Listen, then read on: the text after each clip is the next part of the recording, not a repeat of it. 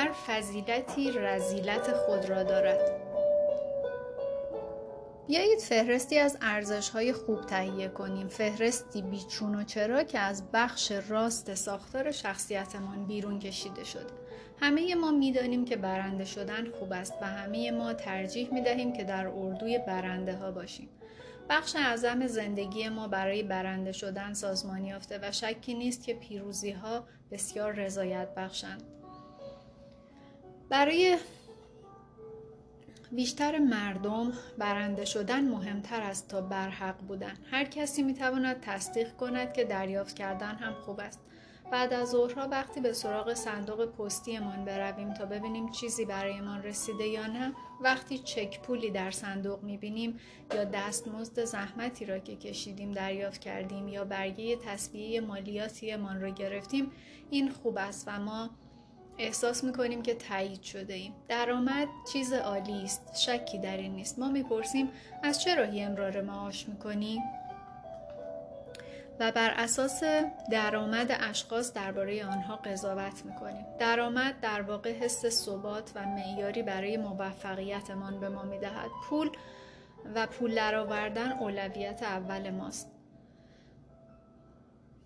درآمد کسب کردن باعث احساس خوب و اطمینان بخشی می شود. این درآمد شماست و شما آن را کسب کرده اید. به همین ترتیب همه می دانند که غذا خوردن هم خوب است. بعد از غذا خوردن احساس رضایت می کنیم. چقدر تا ساعت نهار مانده؟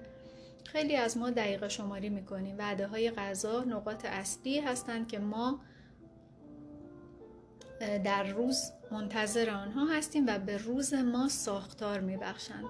عمل کردن هم عالی است. هر از گاهی دوستی به ما نصیحت می‌کند که اینقدر منفعل نباش، کاری بکن، کنترل زندگیت رو در دستت بگیر. اگه اتفاقی که میفته رو دوست نداری، بهتره کاری دربارش بکنی. اگه تنها هستی با کسی دوست بشی. اگه پول کافی نداری، شغلی برای خودت پیدا کنی. اگه شغلت رو دوست نداری، شغل بهتری پیدا کنی. اگه از سیاستمدارانی که سر کار هستند حمایت نمی‌کنی، از رقیب‌هاشون هواداری کن. فقط اونجا وای نستا و کاری نکن، برو و یه کاری بکن. داشتن انواع چیزها هم خیلی عالی است. همه آرزوی داشتن خانه داریم. به این ترتیب دیگر اسیر صاحب خانه های مختلف نیستید. خانه مال خودتان است و هیچ کس نمیتواند به شما بگوید که با ملکتان چه کار بکنید چه کار نکنید. شما دیگر سر جایتان نشسته اید و ریشه دار هستید. به همین ترتیب داشتن اتومبیل عالی است. وقتی قسطش تمام شد دیگه مال خودتونه. دارایی ها نشانه حس خوب و مستحکمی از خویشتن هستند. نه فقط خانه و اتومبیل، بلکه همه چیزهایی که ما برای تایید وجودمان در اطرافمان میگذاریم، مثل کامپیوتر، تلویزیون، ساعت، حلقه، انگشتر و همه متعلقات و گنجینه هایی که داریم. دارایی ها ادامه وجود ما هستند. آنها دستاویزی هستند تا دیگران بتوانند با ما ارتباط داشته باشند. آنها نشانه حس سالمی از موفقیت و زندگی موفق هستند. به علاوه مشغول بودن هم خصوصیت خوبی محسوب می شود. دستان مشغول دستان شادند. شیطان حاصل دستان بیکار است. وقتی صبح‌ها بیدار می‌شویم، چقدر خوب است که فنجانی قهوه بنوشیم و برنامه آن روزمان را تعیین کنیم. به قول پدرم، بیا بریم بیرون و کاری بکنیم، حتی اگه کار اشتباهی باشه. مصمم بودن هم نوعی فضیلته. هیچ وقت دمدمی مزاج نباشید که نمیتونه بگه موزش درباره موضوعات مختلف چیه. در حضور آدم‌های مصمم بودن هم خیلی عالیه، چون میدانید چه انتظاری از آنها داشته باشید. انتخاب شدن به هر مقام و منصبی عزم جذب میطلبد.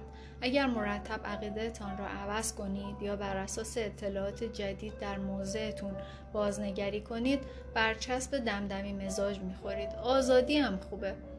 قانون اساسی آمریکا و شیوه زندگی آمریکایی بر اساس آزادی انتخاب بنا شده. حق انتخاب کردن هم خیلی عالیه و نشانه آگاهی و فضیلتی بالاست. دموکراسی هم خیلی خوبه. ما برای دموکراسی می جنگیم و می میریم. برای حفظ دموکراسی در سراسر دنیا می جنگیم. قدرت هم خیلی خوبه، البته مادامی که در دستان درستی باشه. افراد صاحب قدرت کسانی هستند که از طرف مردم انتخاب شدن یا ترفی گرفتن. رئیس بانک، وکیل، پزشک، اینها حرفه هایی هستند که به فرد قدرت میبخشند و از این رو معمولاً هم پاداش خوبی میگیرند. وقار و متانت هم مسلماً فضیلتی بالاست. ما از کسانی که در رأس قدرت هستند میخواهیم که متین و با وقار هم باشند. وضوح و روشنی بی نهایت ارزشمند است. همه دوست دارند دوروبر کسانی باشند که از وضوح و روشنی فکر برخوردارند. میگویند وینستون چرچیل چرچیل به این علت مرد بزرگی بود که هیچ ابهامی در گفتارش نبود. اگه عقیده‌شو درباره موضوعی میپرسیدن به وضوح میگفت که نظرش چیه و اگه معلوم میشد که نظر چرچیل خطا بوده معمولاً به اون اعتراف میکرد. وقتی گیج و پریشون هستید خیلی خوبه که پاسخ روشن بگیرید یا جهتگیری روشنی پیدا بکنید.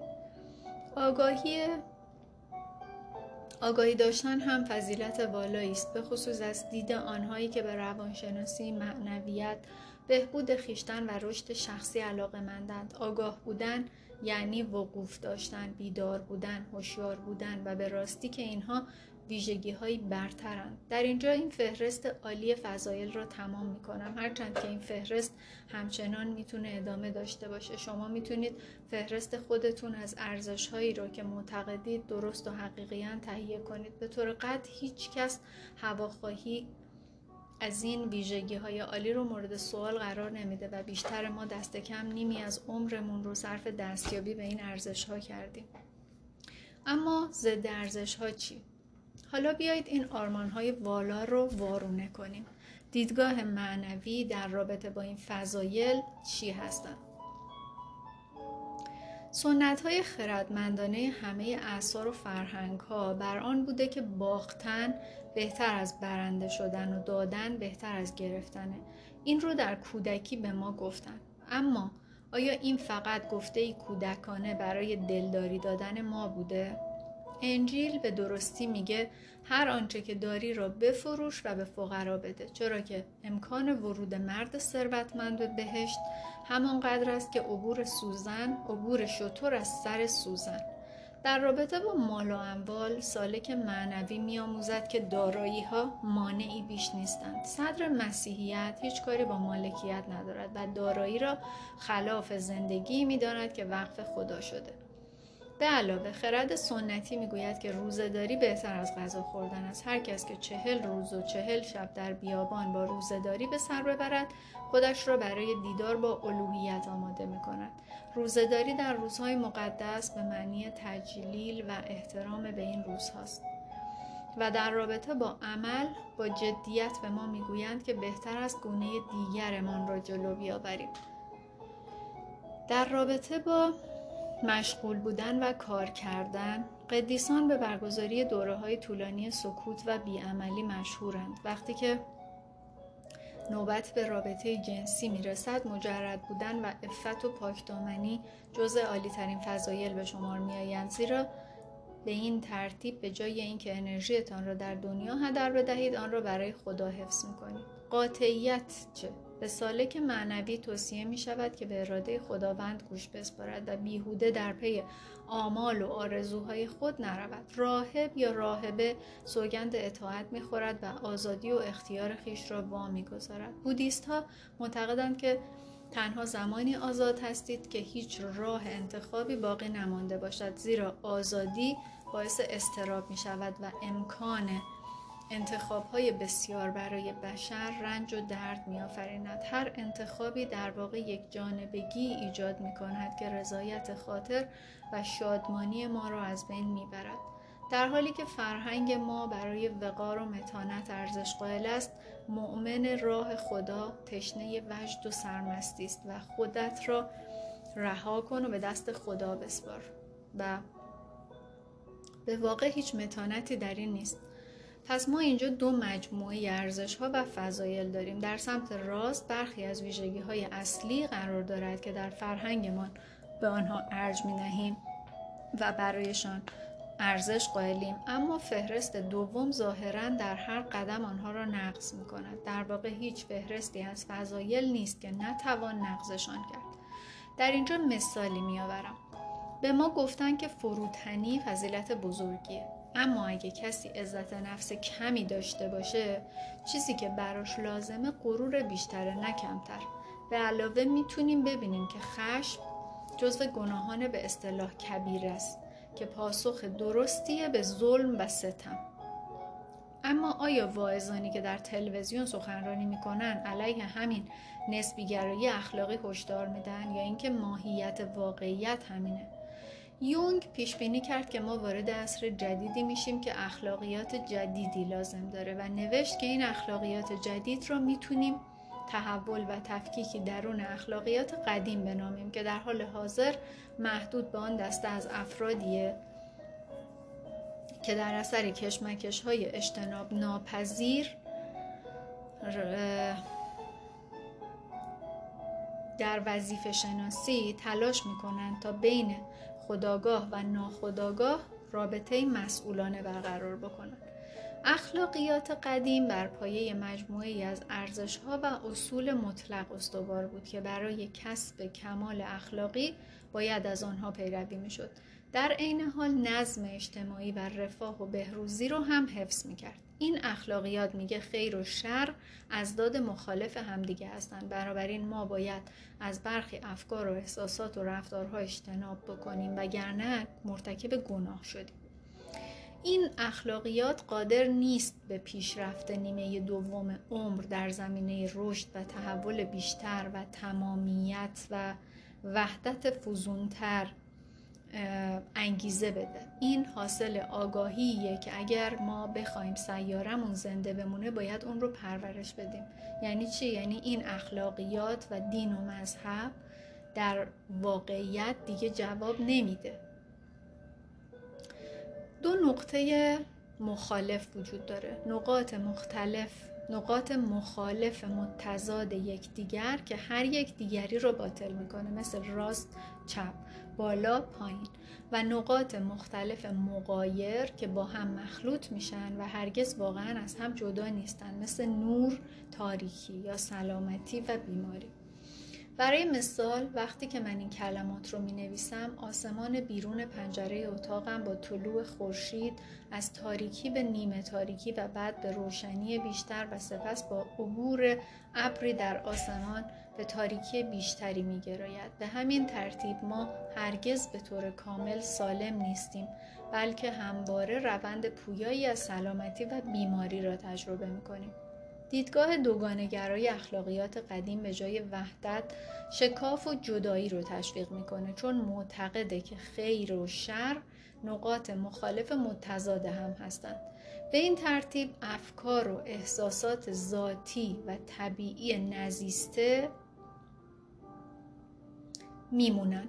اونها سرکوب شدن و به ضمیر ناخودآگاه رانده میشن و سرانجام باز میگردن و به صورت نشانه‌های عصبی یا فرافکنی به کسایی که به اونها بی‌اعتمادیم و در برابرشون مقاومت میکنیم آزارمون میدن. این نکته به درستی گفته شده که بداخلاقی اغلب نتیجه پرهیزکاری مزمنه. یعنی طرف از یه ور بوم انقدر رفته که افتاده پایین. در طرز تفکر سیاه و سفید، یعنی نقاط مخالف متضاد، ما باید این یا اون رو انتخاب بکنیم. وقتی که با معمایی مواجهیم، چنین طرز فکری وسوسه کننده است. اما معمای چاه آرتزین معناییه که در زمانه حاضر به شدت به اون احتیاج داریم. تضاد یک موضوع ایستاست، در حالی که معما برای رمز و راز و لطف الهی جا, می... جا باقی میذاره. اون چیزی که در یک سطح آگاهی برای ما تضاد به نظر میرسه، از دیدگاه وسیع‌تر به صورت معما جلوه‌گر میشه. با این حال ما باید همچنان در قلمرو زمینی زندگی حضور داشته باشیم و عمل کنیم. حالا باید با این موضوع چیکار کنیم؟ عمل کردن یعنی گناه کردن. اگر وجه معمایی زندگی رو درست درک بکنید که هیچ، اگه درست درک نکنید اون وقت محکوم به رنج بردن هستید و احتمالاً عیبجو و مایوس میشید. شما نمیتونید عمل کنید و نمیتونید هم عمل نکنید. حتی وقتی مدتی ارزشی رو انتخاب میکنید، حضور ارزش متضاد اون سرانجام خرابش میکنه. اگه ما سعی کنیم مثل سنت آگوستین یا هر قدیس دیگه‌ای زندگی بکنیم، به زودی میبینیم که به قول سنت آگوستین عمل کردن یعنی گناه کردن. باز پسگیری زندگی نزیسته یعنی قوطه خوردن عمیق در معما و این یکی از عللیه که چرا در آغاز در این زمینه خیلی خوب عمل نمی کنیم. ما از پذیرش ماهیت معمایی واقعیت اجتناب میکنیم و اون رو مخالفت ترجمه میکنیم. برای مثال وقتی بازی از کار جدا میشه، هر دو خراب میشن. هرگاه ما بین نقاط به ظاهر مخالف گیر میکنیم، رنج و درد در پیش میاد. نگرش حاکم در فرهنگ ما اینه که دیگری را باید تا حد امکان فرافکنی و دور کرده یا سرکوب کرد. بنابراین ما به جای اعاده زندگی نزیسته به عنوان حق الهیمون و عملی با معنی عمیق، معمولاً اون رو فقط در دیگران میبینیم و اون رو در اعماق درونمون مدفون میکنیم. بنابراین اغلب از نقطه مقابل فهرست کنونی من از حقیقت بیزاریم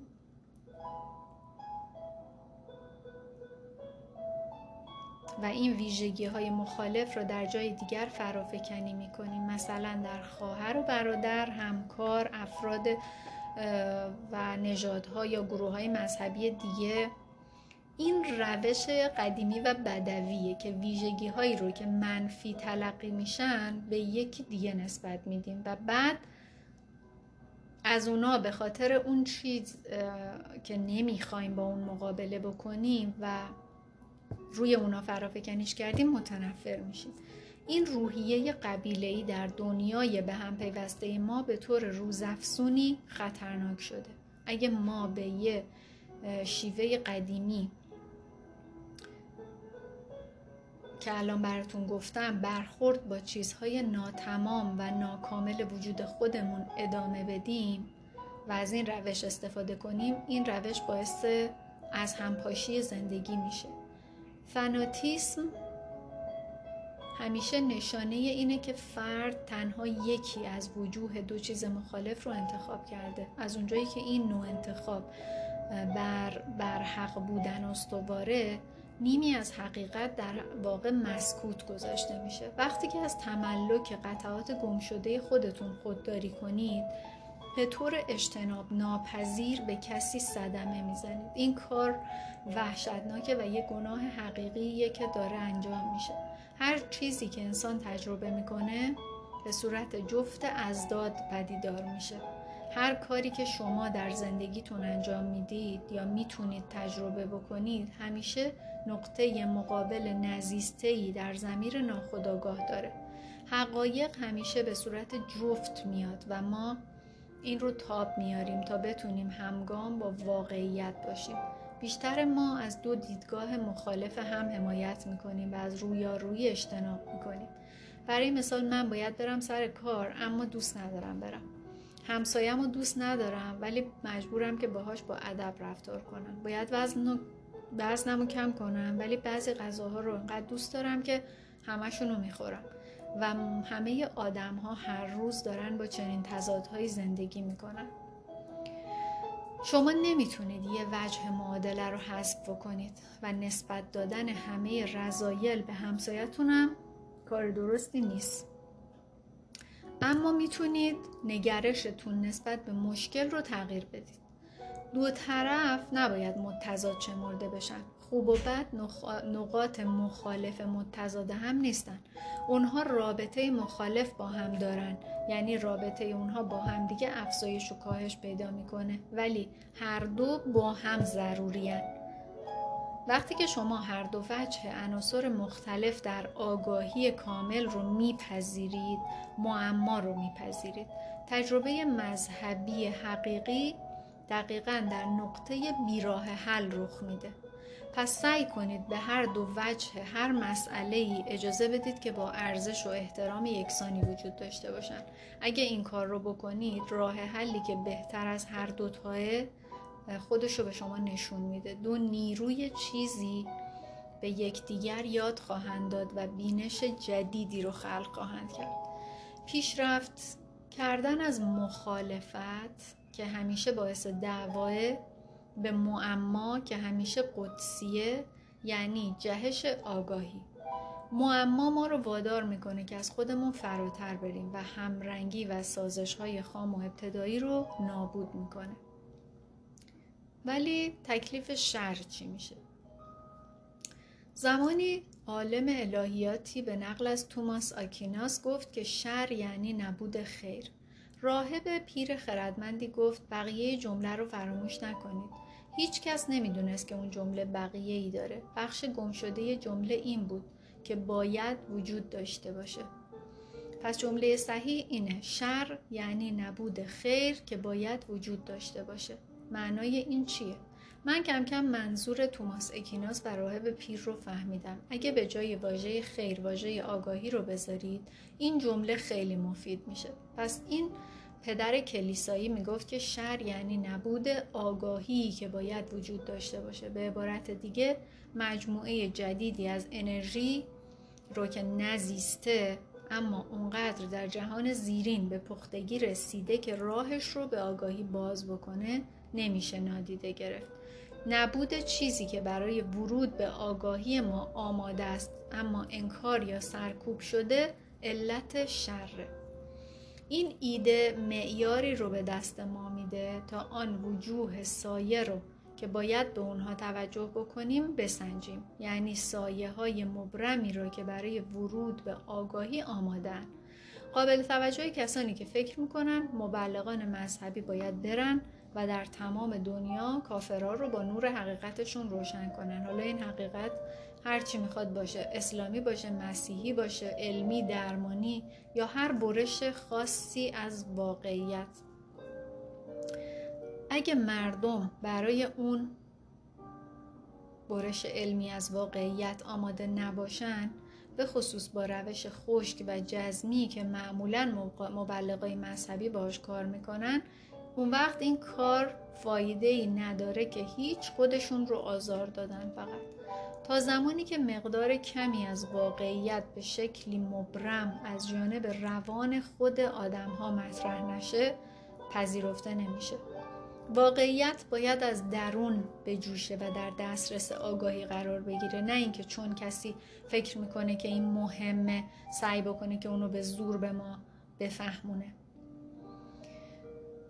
هر امکانی در وجود ما ارزش و استحقاق بروز در آگاهی رو داره، اما بیانش لزومی نداره.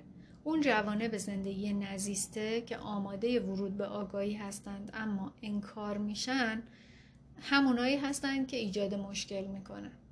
نشانگان بیماری، تصادفات، رویاها، همه و همه راههایی هستند که خیشتن برتر به ما میگه چیزی مهم و اساسی برای سعادت ما انکار شده.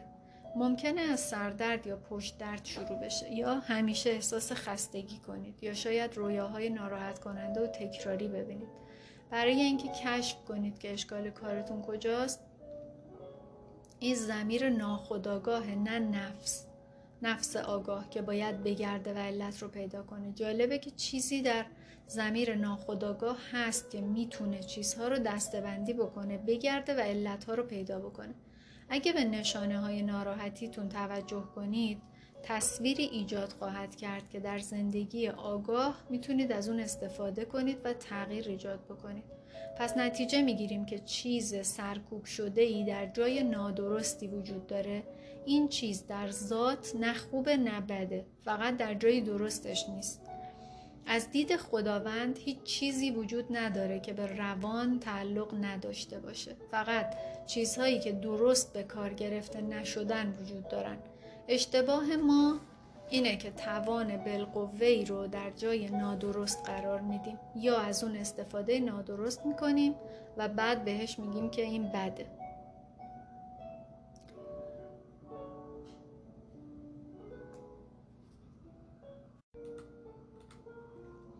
تحول از این یا آن به هم این هم آن. هر چیزی که ذهن انسان بتواند درکش کند از جفت اضداد تشکیل شده. ما معمولاً قادر نیستیم فراتر از این را ببینیم. زمانی یون گفت که ذهنیت قرون وسطایی ذهنیت این یا آن است، اما چنانچه بشریت بخواهد زنده بماند باید یاد بگیرد که با هم این و هم آن پیش برود. افسانه یونانی دیگری هست که به یک وجه وضعیت الهی ما اشاره می کند. این افسانه می گوید که انسان در آغاز چهار پا و چهار دست داشته و از ویژگی های مردانه و زنانه مشترک برخوردار بوده. اما در مقطعی از تاریخ ما از هم جدا شدیم و از آن پس این دو بخش مدام سعی کردند که دوباره به هم بپیوندند. ضرورت به طرزی غیرمنتظره از ما حمایت می کند و مانع از آن می شود که با سر به تضادهای زندگی هجوم ببریم. اما همراه با بهتر شدن سطح زندگی و افزایش اوقات فراغتمان، تنش بین اضداد فقط افزایش می‌یابد. وقتی زندگی سخت است، ضرورت خیلی چیزها را حل و فصل می‌کند. شاید به این علت است که مردم نمی‌توانند آزادی بیش از حد را تاب بیاورند. این ایده خیلی محبوب نیست و شاید خیلی غیر آمریکایی به نظر بیاید، اما هرچه آزادی بیشتر باشد، استراب بیشتری در نتیجه سطح مبتنی بر من آگاهی ایجاد می شود و این تجربه دوگانگی است. کسب آگاهی عمیق‌تر برای ایجاد وحدت بین اضداد زندگی به معنی برداشتن آن نقاب است. اگر سعی کنید به چشم‌انداز یگانه‌ای فراتر از دوگانگی فکر کنید، یعنی آن را شکسته اید و در بعد انسانی قرار داده اید. اما می توانیم مجسم کنیم که زندگی کردن از جایگاه وحدت و تمامیت چگونه است. کریشنامورتی زمانی گفت تنها مانع بر سر راه بهشت عقاید ما درباره بهشت است و به نظر من این حقیقت دارد. برای گام زدن در جاده روشنبینی، به جای اینکه زندگی را رشته‌ای از تضادهایی ببینید که باید بر آنها فائق شد، می توانید هر چه را که در زندگی روزمره رخ می دهد به طور کامل بپذیرید، یعنی اینکه من را بردارید و جایی سرمایه گذاری کنید.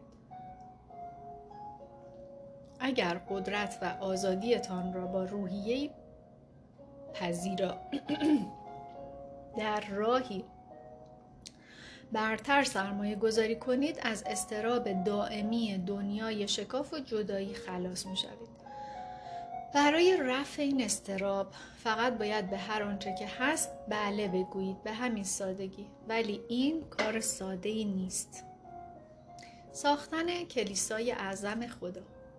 داستان شگفت‌انگیزی از قرون وسطا وجود داره که میگه مردی کارگری را با چرخ دستی میبیند و از او میپرسد که چه کار میکند. کارگر پاسخ میدهد که دارم چرخ دستیم رو میبرم و بعد کارگر دیگری که همین کار رو میکرده رد میشود و مرد از او هم میپرسد چه کار میکنی.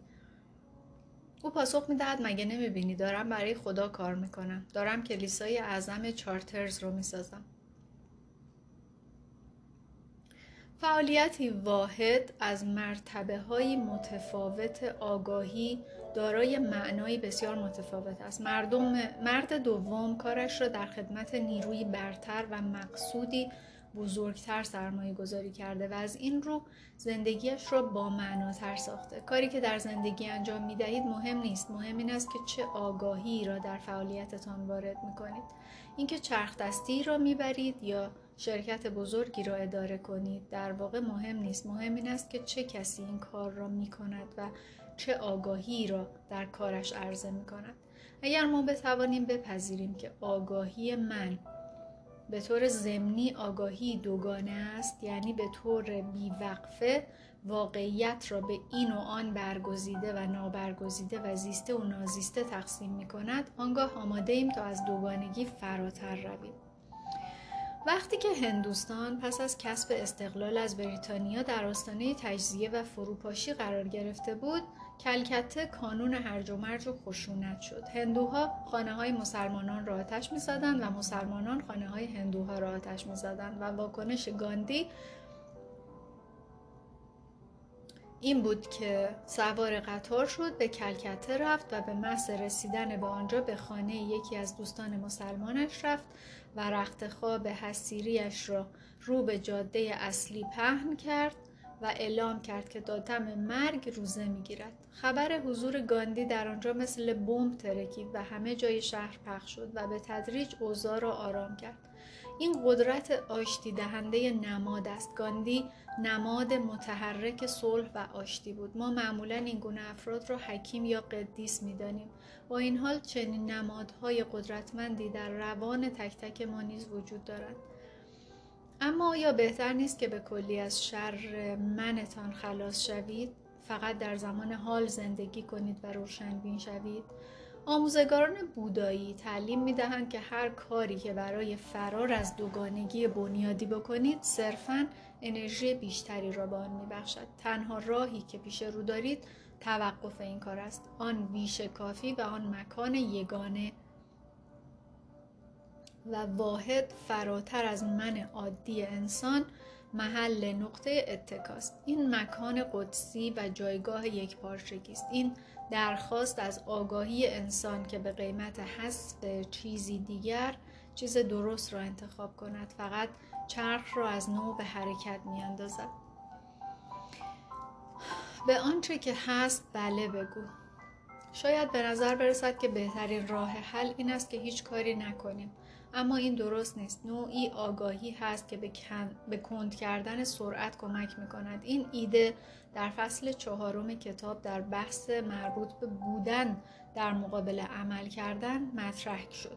ما از دیدگاه بودن می‌توانیم آنچه را که هست مشاهده بکنیم و آن را از طریق چیزی که من آن را رنج خلاق می‌نامم بپذیریم. این به معنی پذیرش منفعل یا زندگی فلاکتبار یا دندانها را به هم ساییدن و یا انتظار بدترین چیز را داشتن نیست. چنان چیزی رنج عصبی و روان پریشانه است. رنج خلاق هم پذیرا و هم فعال است. فعل رنج بردن در زبان انگلیسی به معنای اجازه دادن است. مثل یکی از نمایشنامه‌های شکسپیر که یکی از درباریان میگوید اجازه میدهم که پیش از شاه سخن بگویی. بنابراین رنج بردن خلاق فقط یعنی اجازه آنچه هست را دادن، دیگر با آن نجنگیدن و به جای آن زندگی خیش را تایید و تصدیق کردن. رنج خلاق یعنی اجازه آنچه هست را دادن و به آن بله گفتن. چنین تجربه ای اگر به شفا و خودخواهی منجر شود رهایی بخش است. اگر بتوانید آنچه را که در زندگیتان حقیقت دارد صادقانه ارزیابی کنید و به طور عینی و هوشمندانه به آن بنگرید به روشنبینی نزدیکتر می شوید، زیرا ساز و کار گریزتان کاهش یافته است. با بیان اینکه در هر لحظه چه هست و با اعلام صادقانه و صمیمانه آن از آن آگاه می شوید. در سفر پیدایش به ما گفته شده که وقتی خدا نور را از تاریکی جدا ساخت این گونه نبود که تاریکی به عنوان امر غیر خدایی کنار گذاشته شود، بلکه هم نور و هم تاریکی در خدا بود. همین امر درباره هر جفت اضدادی که تصورش را بتوانید بکنید صادق است. مثل گرما و سرما، زبری و نرمی، رطوبت و خشکی، لذت و درد. و یکی از قواعد اصلی بازی این است که اضداد جفت جفت میآیند. این ایده در نوشته‌های تعداد عظیمی از عرفای سراسر دنیا و تمام اعصار و انواع سنن مذهبی و معنوی مطرح شده. ویلیام بلیک شاعر انگلیسی آن را در شعر تفعولات معصومیت به طرزی موجز چنین بیان کرده: شادی و غم به هم بافته شده در جامعه‌ای دوخته برای روح الهی. زیر هر اندوه و غمی شادی است با نخ ابریشمی. نیک است این و این گونه بادا. انسان ساخته شده برای شادی و غم و ما ایمن گام بر می‌داریم در دنیا. بلیک با این کشف خاطر نشان می‌کند که اضداد را چگونه می‌توان با هم هماهنگ ساخت. وقتی این کار صورت می‌گیرد ما ایمن گام بر می‌داریم در دنیا. با تعمق بر این گفته میتوانیم منشأ گفته گناه اولیه، یعنی داستان آدم و حوایی که در انجیل، در متون مسیحی یا سایر متون مذهبی به آنها اشاره شده رو حدس بزنیم. انسان بودن بر مبنای گناه استوار است که می توانیم آن را تنش این ازداد بدانیم، ولی این ذاتاً بد نیست. گریختن از این به بهای از دست دادن وضعیت انسانی و مسلوب شدن هوشیاری معمول من ما تمام می شود. اگر یک گام جلوتر برویم، آیا نمی توان گفت که وضعیت انسانی ما در تضاد با آگاهی دیگر و عمیق‌تری نیست؟ آیا ما در هر لحظه معین می توانیم دنیای جدایی یا قلمرو آسمانی، اما نه هر دو، را تجربه بکنیم؟ واقعیت زندگی این است که همه ما مثل کاستور و پالوکس سقوط از تمامیت و یکپارچگی به آگاهی تقسیم و تفکیک شده را تجربه می‌کنیم. این هم واقعیت دارد که چیزی در درون ما هرگز از تلاش جهت کسب وحدت دست نمی‌کشد.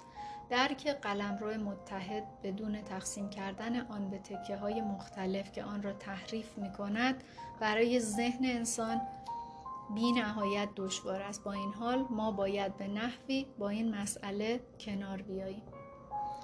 من پیش از این گفتم که واقعیت چنانچه از سطح معینی از آگاهی نگریسته شود، یگانه و واحد است و به ازداد مخالف تقسیم نشده. اما وقتی ما تلاش می‌کنیم تا تکنیکی برای کسب آن آگاهی بیابیم و به ناگزیر باید از بین امکانات مختلف دست به انتخاب بزنیم، این تضادی غیر قابل دفاع.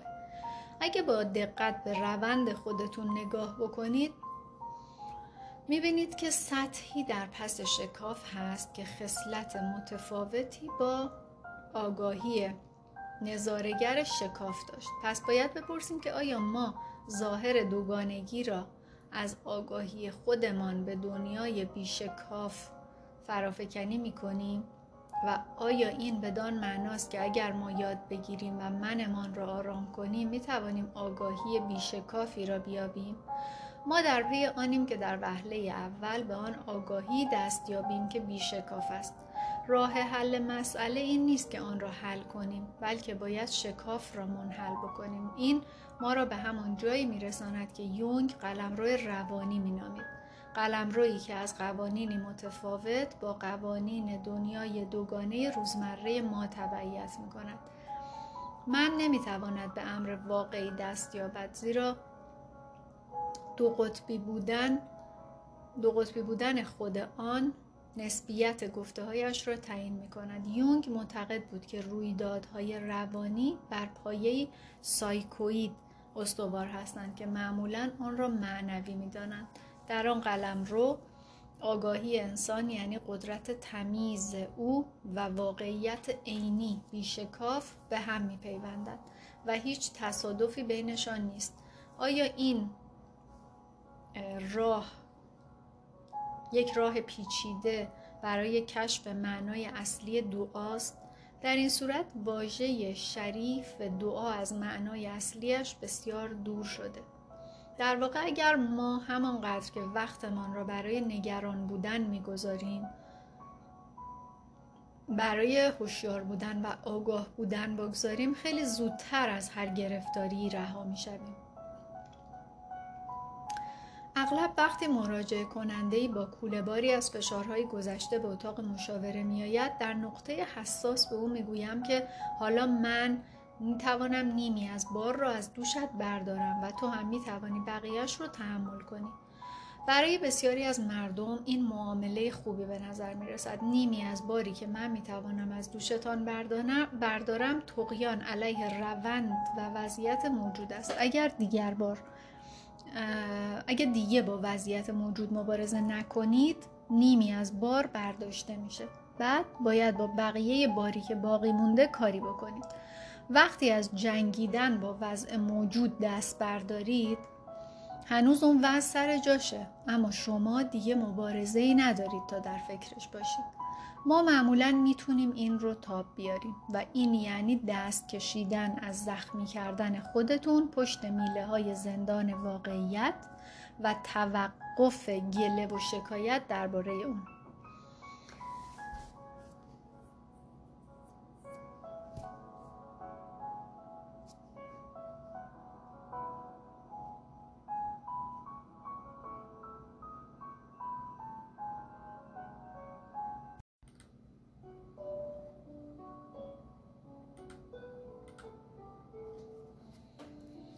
تمرین انحلال چشمانداز جدایی. دو قطبی رو که میخواید در زندگیتون بررسی بکنید انتخاب کنید، مثلا کار و بازی، عشق و قدرت، وظیفه شناسی و خودجوشی. یه ورق کاغذ بردارید و یه طرف اون طرحی از یکی از قطب‌های انتخابیتون رو بکشید، بعد کاغذ رو برگردونید و طرف دیگه اون طرحی از قطب مخالف رو که توی ذهنتون دارید بکشید و نگران جنبه هنرمندانه این نقاشی هم نباشید. بذارید دستتون آزاد روی کاغذ حرکت بکنه. اگه هم نگرانید با دستی غیر از دستی که همیشه باهاش کار میکنید نقاشی کنید. حالا ببینید که این دو قطب مخالف زندگیتون چطور با هم روبرو میشن. مجسم کنید که اونها با هم ارتباط برقرار میکنن و حرف میزنن. حالا کاغذ سفید دیگه‌ای بردارید و تصویر رابطه یا گفتگوی اونها را هم بکشید. بذارید اونها با هم بیامیزند. رابطه آنها میتواند شکل تصادم، گفتگوی آزمایشی یا ارتباط سرد رو به خودش بگیره. به کشیدن طرحاتون روی کاغذهای جدید ادامه بدید و بذارید که گفتگوی ازداد جلو بره. شاید عناصر طراحی هاتون کم کم به طور خودجوش تغییر بکنن. وقتی ترکیب جدیدی در یکی از طراحی هاتون پدیدار شد، از خودتون بپرسید که بیانگر چیه و از حالت درونی که باعث خلق اون تصویر شده سعی بکنید که آگاه بشید و بعد تعمق کنید و ببینید که چطور این ترکیب جدید میتونه در زندگی شما متجلی بشه. بازگشت به خانه و شناختن آن برای اولین بار. کاستور و پالوکس در راه بازگشت از سفرشون برای کمک به جیسون به خاطر اینکه پشم طلایی رو به دست بیاره در دریای طوفانی سوار بر کشتی می اومدن و اون زمان گردبادی مهیب و مرگبار کشتی رو در هم شکست. همه مسافران کشتی تصور کردند که دریای تیره و تاریک دیگه گور اونها میشه، در حالی که همه دعا میکردن. اورفئوس آخرین چنگش رو نواخت و آنگاه که طوفان ناگهان فرو نشست، میگویند که ستارگان بر بالای سر کاستور و پولوکس طوری پدیدار شدند که گویی آنها قربانی پوزیدون خدای دریا شدند تا دیگر, مسا... تا دیگر مسافران نجات پیدا بکنند. پس از این معجزه کاستور و پولوکس فرشته نگهبان مسافران دریا محسوب شدند. خدایان اونها رو متبرک کردند و شاید این پیش درآمد ارتقاء آنها به مقام خدای آسمان شب هم باشه. دریانوردان عهد باستان هرگاه نور درخشان و سر سوزنی را می‌دیدند که در شرایط جوی خاصی به شکل آتش روی دکل کشتی ظاهر میشه، این پدیده به نام آتش سنتلمو معروفه که به کاستور و پالوکس متوسل می‌شدند. ظهور این نور اسرارآمیز در طول طوفان نشانه خوشیوم تلقی میشد، زیرا معمولا در مراحل نهایی طوفان و موقعی که امواج خروشان و سرکش اقیانوس میخوان فروکش بکنن پدیدار میشه. ظهور این آتش حاکی از آن است که روح کاستور و پالوکس حضور دارد و از جان مسافران حفاظت میکند. کاستور و پالوکس دو جوان قهرمان بودند. آنها در سالهای بعد از ترکیب هر دو شخصیتشان طبیعتی خداگونه خلق کردند. مجسمه ها و معابد بسیاری برای ادای احترام به دوقلوهای جوزا برپا شد. تصاویر آنها جلوی کشتی ها حکاکی شد و به راستی هم پولس رسول سوار بر چنان کشتی از جزیره ملیتا به روم سفر کرد. در آیه یازده باب بیست و هشت اعمال در کتاب انجیل نوشته و پس از فصل سرما سوار بر یکی از کشتی‌های اسکندریه که زمستان را در جزیره مانده بود و نشانش تصویر کاستور و پالوکس بود عزیمت کردیم. تصویر معروف دوقلوها روی سنگ‌های مرز روم و بابل هم حک شد و در نقشه‌های آسمان‌ها نیز ترسیم شد. در زمانی اخیرتر در بخش حساسی از سفر ما به فضا بار دیگر از آنها در تاریخ تجلیل شد. پروژه ژومینی یا جوزا دو نفر را سوار بر سفینه فضایی به مدار زمین فرستاد. فضانوردان آمریکایی مثل مسافران کشتی قدیمی آرگو به طلب تجربه و آگاهی بیشتر از جایگاه ما در کیهان برخاستند و یاد دوقلوهای جوزا را گرامی داشتند. تعیین دوباره مرکز جهان هستی.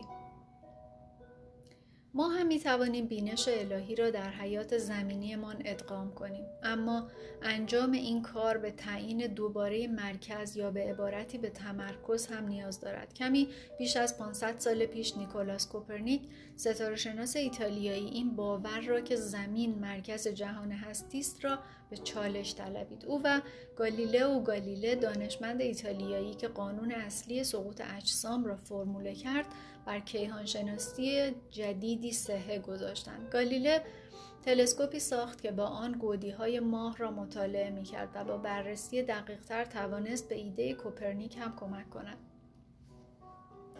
به لحاظ روانشناسانه امروز اظهار این که من مرکز واقعیت فرد نیست کفر محسوب می‌شود. جامعه امروزی به حد مسخره‌ای برای حفظ این توهم تلاش می‌کند، اما در سال‌های پختگی ما این حکم برای من کم کم اعتبارش رو از دست میدهد. دنیای غرب در سالهای زیادی مفهوم من شخصی را ابداع کرد و ساختار زبان غربی به میزان زیادی خودمحوران است. برخی از ما سنن مذهبی رو به ارث بردیم که در سطح دیگری سخن میگویند، اما آنها هم ناکارآمدند، چون نهادهای مذهبی هم قربانی معمای واقعیت شدند و بیشتر روی ساختارها و قواعد و مقررات تمرکز میکنند تا مرکزیت بخشیدن دوباره به زندگی ما حول نقطه‌ای پایدار و کمک به ما برای عبور از تجربه‌های معنوی و الهی. برای شخص امروزی خدا هم یک شخص و اغلب یک پدر است و دعا و نماز در واقع تلاشی است برای کنار آمدن با او. هدف ناگفته علم این است که کاری کند تا کارها آنطور که ما می‌خواهیم پیش برود، این را تغییر دهد، آن را خلق کند، این را نفی کند. گرایش عمومی آدم‌ها این است که علم و تکنولوژی را بپرستند و از اخلاقیاتی پیروی کنند که تقریباً به طور کامل از این تشکیل شده که به خدا بگوید که چه کار باید بکند. البته به زبان مؤدبانه این کار را انجام بدهد، اما این چارچوب خیلی محدود است. نهادهای سکولار و مذهبی هر دو به ساختارهای من پرستانه تبدیل شدن. ما با تکبر تمام سعی میکنیم که طبیعت و خدا را به سیمای خودمان درآوریم.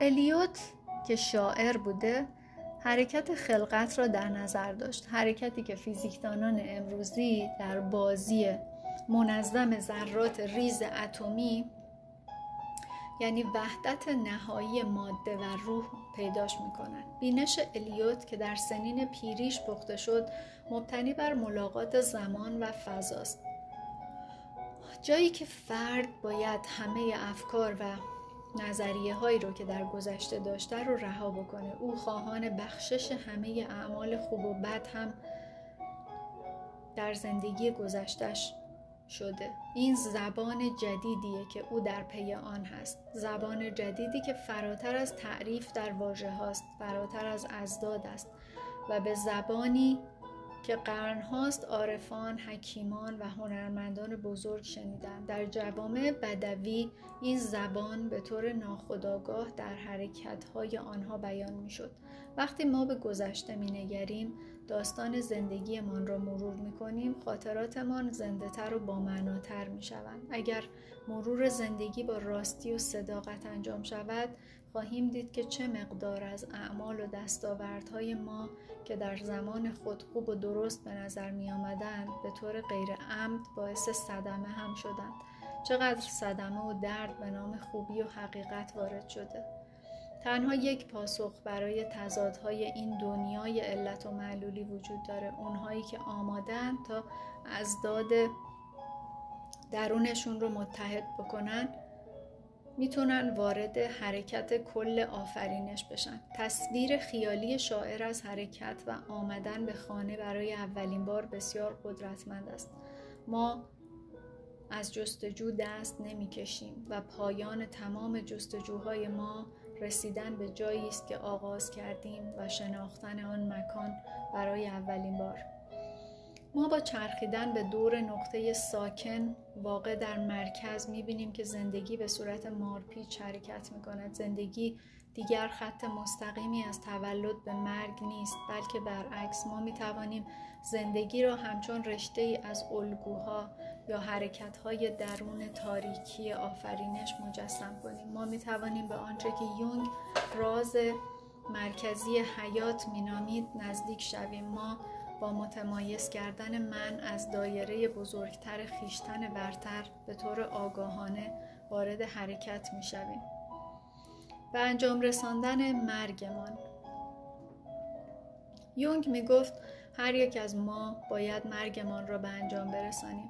زندگی که به سمت هدف و مقصودی هدایت شده بسیار سالمتر و غنی‌تر از زندگی بی هدف است و مرگ هدف طبیعی هر وجودی است. دوری جستن از این هدف در واقع معنای نیمه دوم عمر را از بین میبرد. شخص محتضری که نمیتواند زندگی را رها کند درست به اندازه جوانی که نمیتواند زندگی را در آغوش بگیرد عصبی و بیمار است. در بسیاری از موارد ترس و طمع بچگانه، ترس ها، مقاومت ها، خودسری یکسانی در هر دو وضعیت دیده می شود. به این علت است که همه مذاهب که فقط مرگ را گذار می بینند به لحاظ روانی و روحی باعث افزایش سلامت می شوند. از روز ازل مردم احساس کردند که باید به تداوم زندگی اعتقاد داشته باشند. تصاویری که در رویاها و کار نمادین برمیخیزد هیچ نشانه‌ای از پایان حیات روح پس از مرگ مرگ جسم را به نمایش نمی‌گذارند. درست همانطوری که رفتن به دانشگاه در واقع جوانان ما را برای کسب دانش لازم از دنیا برای نیمه اول عمر آماده می‌کند، دانشگاه‌هایی هم برای چهل ساله‌ها و پنجاه ساله‌ها و شصت ساله‌ها باید وجود داشته باشد تا آنها را برای چالش‌های نیمه دوم عمر مثل پیری و مرگ و ابدیت آماده کنند. میگویند وقتی سنت فرانسیس در بستر مرگ بود و برادرش و سایر راهبان دورش حلقه زده بودند، درخواست کرد که لباسهایش را از تنش بیرون بیاورند تا هیچ مانعی برای روبرویی با خالق یکتا وجود نداشته باشد. راهبان پذیرفتند. بعد گفت مرا لطفاً مرا روی زمین بگذارید تا به مادرم نزدیکتر شوم. واپسین جملات او اینها بود: خدایا مرا اینگونه آفریدی، پس بیا و مرا اینگونه ببر. و خواندن این داستان به من تسلای خاطر بخشید. هر یک از ما پس از چندین سال زندگی میمیریم. این اجتناب ناپذیر است. اما ما مرگ را پایان حیاتمان بدانیم اگر ما مرگ را پایان حیاتمان بدانیم درک ناقصی داریم. از سوی دیگر اگر فکر کنیم که نمیمیریم هم خطاست. ما میمیریم و ما نمیمیریم. در جوامع غربی ما میپنداریم که من شخص یک موجود منحصر به فردی است و روشنبین روشنبینی باید به این معنی باشد که منحصر به فرد بودن شخص را به اوج مطلق خود برساند. اما شرقیان روشنبینی را محو فردیت شخص می‌دانند. محو شخصیت با این عقیده متعادل می‌شود که شخص در حقیقت روشنبین در این حال شخصی دلسوز و مشفق است. یعنی او از وجود بشریت آگاه است و انرژیش را صرف تعلیم و کمک به دیگران می کند. بیشتر ما از فکر نزدیک شدن مرگ به خود می لرزیم و فراموش می کنیم که هرگاه تجربه ای را می گذرانیم مخالف آن نیز همیشه نزدیک ماست. مرگ ارتباط نزدیکی با تجربه وجود سرمستی دارد. واژه سرمستی از اصطلاح یونانی به معنای بیرون ایستادن از خود می آید. نفس از چنین تجربه‌ای ترسان است و فکر می کند خدا نکند که گرفتار چنین چیزی شوم. تجربه سرمستی هرگز آگاهانه نیست و بیرون از ضمیر آگاه رخ می دهد. وقتی امکانات وجد و سرور پدیدار می شوند، نفس تلاش می کند هرچه سریع‌تر آنها را نابود کند. وقتی ما غرق درد و اندوهیم می توانیم مطمئن شویم که خدا برای تسلی خاطرمان خیلی نزدیک است. هرچه خرد بیشتری به دست آید بیشتر در میابیم که در نهایت نمیدانیم که به راستی کیستیم. یونگ نوشت هرچه پیرتر شدم کمتر خودم را درک کردم یا از خودم بینش کسب کردم. ما به جای تعریف خودمان با آنچه نیستیم با همه احساس یگانگی میکنیم. ما کم کم با همه مردم و همه چیزها احساس ارتباط میکنیم و معنای من هستم را همان نام خدا میبینیم. این درک به معنای چرخش ازدادی که در میان سالی تجربه میکنیم نیست. برعکس طلوع آگاهی از وحدت نگرش های مختلف نسبت به زندگی است. ما کم کم بینش جدیدی کسب می‌کنیم و خدا را در همه چیز می‌بینیم. این امر به طور منحصر به فردی در من و شما و تک تک جزئیات دنیای مادی تجلی می‌شود. این یعنی قدسی شدن و واحد شدن. من در سرتاسر این کتاب و درباره هر مسئله‌ای تلاش کردم تا نشان دهم که چطور آگاهی انسان گرفتار نقطه مخالف و نزیسته انتخاب‌های خود می‌شود. مهر بد روی بخش نزیسته زندگی زدن و آن را طرد کردن مؤثر واقع نمی‌شود. این بدعت پیش از دوران کوپرنیک است. خوب باش و کارهای درست را انتخاب کن تا به بهشت بروی. اما آن وقت چیزهای غلط به ضمیر ناخودآگاه می روند و نزیسته باقی می مانند و بعد باز می گردند و ما را می ترسانند و پدر ما را در می آورند. ما در جامعه مان با انگیزه سلطه‌جویی و کنترل زندگی می کنیم. حال چه چیزی به نام امر طرد شده و نزیسته به جامعه مان برمی گردد؟ فقط کافیست به بزرگترین اختراعمان یعنی انرژی اتمی نگاه کنیم و ببینیم که چطور به بزرگترین خطرمان بدل شده. مضحک اینجاست که امروز ممکن است تروریست‌ها یا دولت‌های فتنه‌جو به قدرت‌های اتمی دست یابند و با استفاده از آن همه را نابود کنند. ما در این نقطه عطف حساس تاریخ باید یاد بگیریم که زندگی نزیسته‌مان را زندگی کنیم. ما باید نور آگاهی را بر چیزهای رشد نیافته، طرد شده و رانده شده درونمان بتابانیم. چیزهای نزیسته را باید در کل وجود حل و تجربه کرد، زیرا اینطور که پیداست موضع من من محور ما هرگز مرکز دنیا نیست و چیزهایی هست که باید از بخش گم شده ما یاد بگیریم. انسان پیش از کوپرنیک میگوید ببین کاملا واضح است که خورشید صبح‌ها طلوع میکند، مگه عقل در سرت نیست؟ همه میتوانند این را ببینند که زمین مرکز کائنات است. اما کوپرنیک جور دیگری میدید و میگفت چه چیزی واقعی است؟ اگر به منشأ واژه واقعی نگاه کنی میبینی که از شاهانه مشتق شده. به عبارت دیگر واقعی یعنی هر چه که شاه یا قدرت حاکم بگوید. شاید ما هم آرزو کنیم که واقعیت به این سادگی باشد، اما آن روزها رفته است. امروز بر اساس فیزیک کوانتوم می‌دانیم که واقعی یعنی نسبی و همیشه تعامل و ناظری را که صحنه را مشاهده می کند را شامل می شود.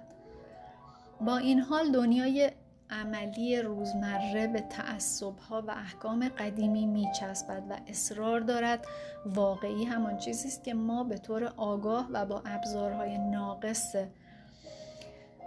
خود آنها را ادراک و تصور می‌کنیم. درست است که ما باید تکه‌ای از واقعیت را که از نگرش خودمان و خودمحورمان ناشی می شود به رسمیت بشناسیم و ارج بگذاریم، اما آن تکه هایی که معذور نشده اند چه می شوند؟ آن جوانبی که در احکام رسمی نمی گنجند چه؟ نمی توانیم اثرات نیروی جاذبه یا قوانین محلی که تحت آنها زندگی می کنیم مثل رانندگی روی خطوط تعیین شده و سمت معین شده در جاده را نفی بکنیم، اما باید این را به رسمیت بشناسیم که اونها قوانین محلی هستند و کل را شامل نمی شوند و این امر مستلزم فروتنی و تسلیم کردن قطعیت است. حالا باید با کثافتکاری چه کار کنیم؟ بار دیگر باید بگویم که هیچ چیزی در بعد انسانی ما نیست که نقطه مخالفش نزدیکش نباشه. زمانی من ملودیکای خاصی رو طراحی کردم که از روی آلت موسیقی بسیار غریبی به نام ملودیکای عشق ساخته شده بود. هیچ کدام از این دستگاه‌های زیبا از قرن هجدهم یا هفدهم میلادی که جایگاه رفیعی در دنیای موسیقی داشتند به جا نموندند. فقط یه پاراگراف درباره اون در یه رساله گمنام مونده بود که ساختار فیزیکی دستگاه رو شرح میده و بعد در عبارت بلندی به مدح و ستایش لطافت و ظرافت صداش میپردازه. بعد از اینکه من اوقات فراغت دو زمستان عمرم را صرف طراحی و ساخت این دستگاه کردم، سازی ظریف و عالی ساخته شد. موقع کار روی این طرح هر روز دو قطبی بودن همه تجارب زندگی به من یادآوری میشد و من در میان کوهی از تراشه تراشه های چوب به اضافه قوطی های چسب و ضایعات چوب و فلز دور ریخته شده را راه می رفتم. چسبی که استفاده می کردم معجون پوست اسب بود که برای منبت کاری عالیه. چسب پوست اسب را چطور می سازید؟ اول پوست اسب پیری را می کنید و یک هفته تمام می جوشانید. چربی رویش را می گیرید و دوباره می جوشانید تا مخلوط غلیظ و یک نواختی به دست بیاید. آن وقت دوروبرتان چه دارید؟ یک کثافت کاری. و این درسی بود که من در جستجویم برای یافتن دلانگیزترین نواهای ملودیکای عشق یاد گرفتم. سازی که شاید ظریفترین و لطیفترین صدایی که بشر تا به حال شنیده از آن بیرون می آید. اما کثافتکاری که ما هر روز با فعالیت‌هایمان ایجاد می‌کنیم چه؟ و اسب بیچاره چه؟ کثافتکاری محض. وقتی که ما در طلب زیبایی و حقیقت هستیم چطور با این واقعیت اجتناب ناپذیر کنار میاییم؟ هیچ راهی برای دور زدن قضیه وجود ندارد. باید به درون این موضوع نهی شده از سوی همگان شیرجه زد. باید به قیمت بی‌ادب قلمداد شدن گفت که سایه‌های ما و مدفوع ما شباهت خیره کننده‌ای به هم دارند. خلق کردن یا انتخاب کردن خیر یعنی استخراج آنچه با ارزش می شماریم از بین طیف وسیع موادی که از هر طرف احاطه مان کرده است. کیمیاگران این را ماده اولیه می خواندند، یعنی شکل ماده‌ای که کل خلقت از آن ناشی شد. ما غذای طبیعی می خوریم، آنچه آنچه که برای ما مفید است استخراج میکنیم و بقیه رو دفع میکنیم.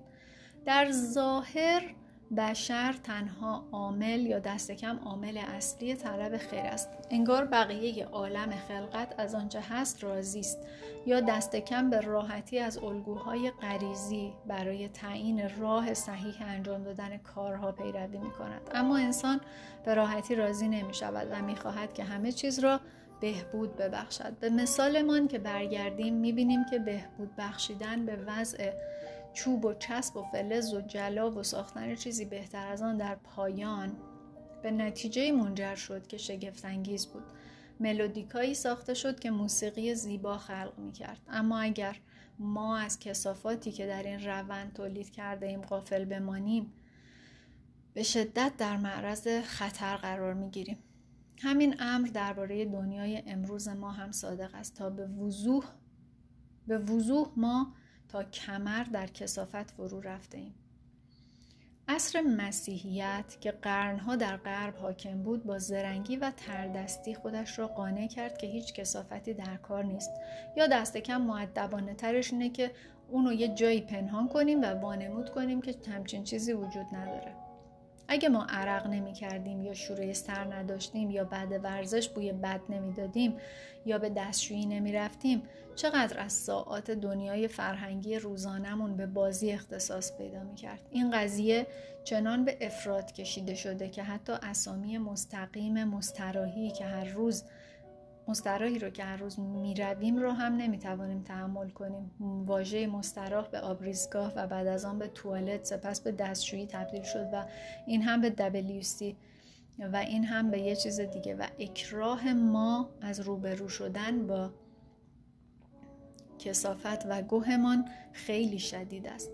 تردید در اعتبار بخشیدن به سرشت جنسیمان خیلی بدتر از احساس ناراحتیمان درباره بخش دبلیو سی است. مسیحیت از اصلی ترین عقیده اش، یعنی اینکه مسیح الگوی اولیه انسان، از دو قسمت مساوی انسان و خدا و دو قسمت مساوی زمین و آسمان تشکیل شده عدول کرد. بخش اعظم الهیات اولیه به این واقعیت اختصاص دارد که واژه ارتداد در زبان انگلیسی در آغاز معنی از تعادل خارج شدن بوده، یعنی بها دادن بیش از حد به این یا به آن طرف این معادله اساسی. تنزل وجه انسانی و زمینی بشریت یعنی نقض آموزه مرکزی مسیحیت. با این حال نگرش بسیاری از کلیساهای امروزی اینه که بدن رو باید نفی و انکار کرد و کمترین جایگاه ممکن رو به کارکردهای انسانی داد. با این کاری که کردن چه اتفاقی افتاد؟ امکانش هست که مردم عهد باستان و نیز مردمان قرون وسطا چنان غرق دنیای فیزیکی بودند که نومیدانه نیاز داشتند تا این وضعیت یک جانبه به سمت تضادی مطلوب انسان خدا یا زمین آسمان که عمیق‌ترین آموزه مسیحیت کشیده بشه. ساختار عظیمی از مراسم و آیین‌ها حول این بنا شد که فرد قرون وسطایی از موقعیت ارتدادآمیز دنیوی بودن بیش از حد و توجه کمتر از حد به نفع خودش بیرون کشیده بشه. جوامع کهن مانع از تماس مستقیم مردم با الوهیت می شدن و شاید درک می کردن که تنها عده کمی از مردم می تونن تأثیر خداوند رو تاب بیارن. بیشتر مراسم مذهبی سنتی مرکب بود از حفاظت از مردم در برابر تجربه مذهبی الهی که ممکنه براشون زیادی باشه. شمن یا کاهن واسطه بین این دوتا دنیا می شد. این کار درستی بود که با نیازهای مردم اون دوران مطابقت داشت. دقت کنید که اون دوران. اما مردم دنیای امروز این روند رو به افراط کشوندن و زمین و بدن و سکس رو به مقام پست‌تر راندن و ما نیز درست به اندازه انسان قرون وسطایی به تعادل نیاز داریم. اما نیاز ما کاملا برعکسه. امروزه جنسیت و عشق رمانتیک سعی میکنه که بار اتصال گم شده ما با الوهیت رو به دوش بکشه و جای اونو بگیره، اما بدون حلقه نیاز به ماورا. بسیاری از آداب مذهبی ما چه غربی باشن یا شرقی برای عدم تعادلی طراحی شدن که صد و هشتاد درجه با نیازهای کنونی ما متفاوت.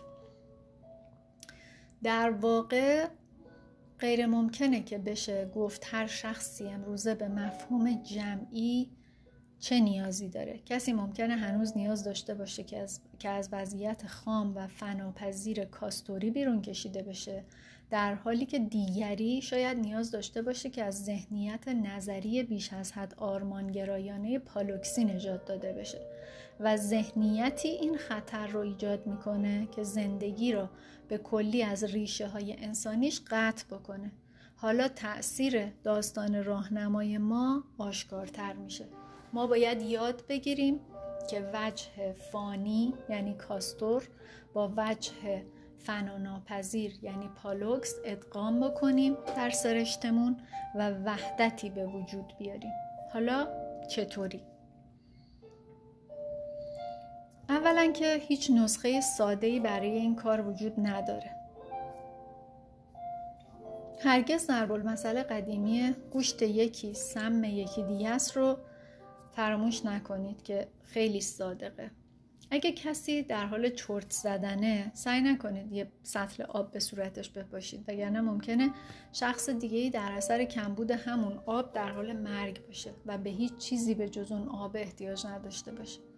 متاسفانه هیچ نسخه ساده‌ای برای کسب وحدت و رضایت خاطر وجود نداره. به ظاهر اولین چیزی که باید از اون آگاه باشید مشکل خودتونه.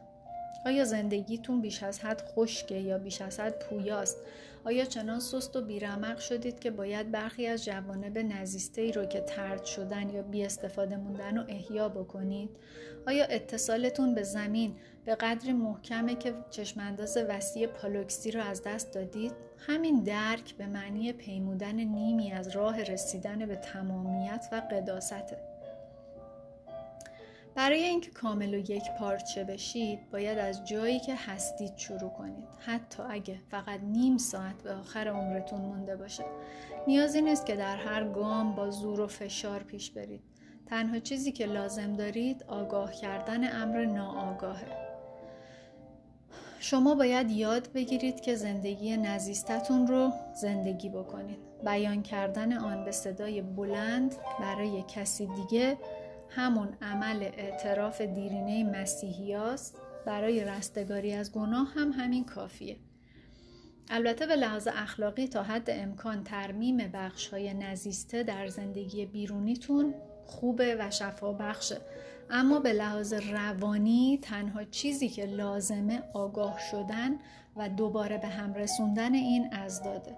همونطوری که پیش از این گفته شد، منظور من کمال کلی نیست، بلکه رابطه خاص شما با همه چیزهای دیگه است. شما با کار کردن روی ویژگی‌های زندگی خودتون کامل‌تر میشید، نه با سعی در اجتناب از اونها یا فرار رفتن از ویژگی‌های زندگیتون. چه چیزی در رابطه با وضعیت کنونی شما واقعاً حقیقت داره؟ اعتراف حقیقی نوعی مسلوب شدن کوچیکه. اعتراف حقیقی یعنی روبرو شدن با جفتی از اضداد که از هم گسسته شده بودن. تا زمانی که ترکیب آگاهی صورت نگرفته شما هیچ کاری نمیتونید بکنید. سعی در پاک کردن برخی از گنگکاری هایی که کردید پیش از وقوع این ترکیب همیشه فقط یه گند بیشتری رو بالا میاره. دست و پا زدن فقط باعث فرو رفتن بیشتر توی باطلاق میشه. باید صبر کنید و درست فکر بکنید. واژه دیگه‌ای هست که برای اجتناب از توقف جریان زندگیمون باید اون رو هم به روز بکنیم. واژه آسمانی باید گسترده تر شده و زمین رو هم در بر بگیره. آسمان زمان و مک... آسمان یه زمان و مکان دیگه نیست، بلکه همین الان اینجا و اکنونه و اینجا و اکنونه که روند الوهیت یافتن کاستور باید به انجام برسه. سالهای غروب زندگی ما از چالش‌های میانسالی سخن میگیم، اما آیا تغییر عمده دیگری در سالهای غروب زندگی نمیتونه رخ بده؟ وقتی میگیم فلانی داره پیر میشه، منظورمون به طور مساوی کسانی که دارن به مرحله آخر عمر میرسن و کسانی که هنوز دارن یاد میگیرن و خرد کسب میکنن. وقتی ما وارد دوره غروب زندگی میشیم، بینایی و شنواییمون کاهش پیدا میکنه، بدنمون ضعیف میشه، قدرت حرکتمون محدود شده یا از ما گرفته میشه. بدن یاغی، بی‌صبر، خسته و تملک جو میشه. کارکردهای جسمی کانون فعالیت‌های جدید روزمره میشه. اما آیا ما با این روند محدود کننده می جنگیم یا با فروتنی از اون یاد می گیریم؟ به تازگی دوست هشتاد و خورده ساله‌ای اخیراً به من گفت که من در غروب عمر تصمیم گرفتم راه یادگیری رو انتخاب کنم.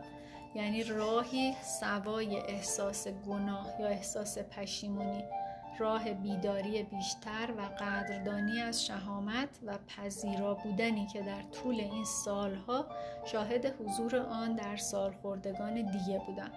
عجیبه که من بیشتر از بقیه آدم ها تونستم به نحوی از پیری اجتناب بکنم. شاید این امر به این علت ممکنه که من از اوایل زندگیم پیری رو در درونم حمل می کردم. وقوع تصادف اتومبیل در کودکی و ناتوانی جسمی متعاقب اون و رسیدن به آستانه مرگ، تنها فرزند مادر و پدری متعلقه بودن و بزرگ شدن با کمک پدر بزرگ و مادر بزرگ، همه اینها منو از کودکی و جوانی آسون و بی دردسر محروم کرد و از همون اوایل زندگی با برخی از عناصر سنین پیری مواجه کرد. با این حال من با قابلیت‌های بسیار خارق‌العاده و نواقص بسیار جدی به سن هشتاد و پنج سالگی رسیدم. در آغاز هشتاد سالگیم بیشتر با انرژی پوئرم عمل می‌کردم، اما در پایان سال با برخی از نشانگان جدی دوران پیری مواجه شدم. دردناک بود، اما ظرفیت‌های جدیدی برام به ارمغان آورد که لذت ناپسندیدنی. رویایی که در هشتاد و پنج سالگی دیدم بخشی از این تحول رو به وضوح نشون میده. خواب دیدم که در دنیای دیگه‌ای بیدار شدم که کاملاً برام تازگی داره. انگار ناگهان وارد اون دنیا شده بودم. اصطلاح اون دنیا به کرات در تگویی‌های مذهبی مادر بزرگ باپتیسمم به کار میرفت و اغلب با تصاویر کالسکه‌های طلایی و فرشته‌های بالدار و خیابون‌های طلا و همسرایان قدیسی و آدمایی که چنگ‌های آسمانی می‌نواختند همراه بود. من این تصویر از بهشت رو تا دوران بزرگسالی توی ذهنم داشتم و بهای سنگینی برای سعادت موعود اون پرداخت کردم. واقعیت دوران جوانی من تفاوت بسیاری با این درون مایه طلایی داشت و تصاویر متفاوتی رو وارد زندگیم کرد. رویای رفتن به اون دنیا در هشتاد و پنج سالگی منو در خانه ساده و حتی بدوی قرار داد که کاملا از خشت ساخته شده بود. خانه گلی بود و حتی یه خط صاف هم توی ساختمون نداشت. چند نفری همراه من بودن که همگی رداهای قهوه‌ای پوشیده بودن و بلا تکلیف ایستاده بودن و نمیدونستن که کی هستن و چی کار میخوان بکنن. من هم در آغاز با حالتی از گیجی وارد این دنیای جدید شدم، اما اونقدر شوکه شدم تا بفهمم باید خودم را از این وضع نادانی بیرون بکشم. من تمام ابزارهایی رو که می شناختم برای رفع این فراموشی به کار گرفتم و ناگهان به خودم اومدم و فهمیدم که کیم و چرا باید مسئولیت وضعیتم رو به عهده بگیرم. من از شخصی به سراغ شخص دیگه ای رفتم. اشخاصی که مثل من دچار فراموشی شده بودن، تک تکشون رو بیدار کردم و هویت کنونیشان رو به اونها نشون دادم.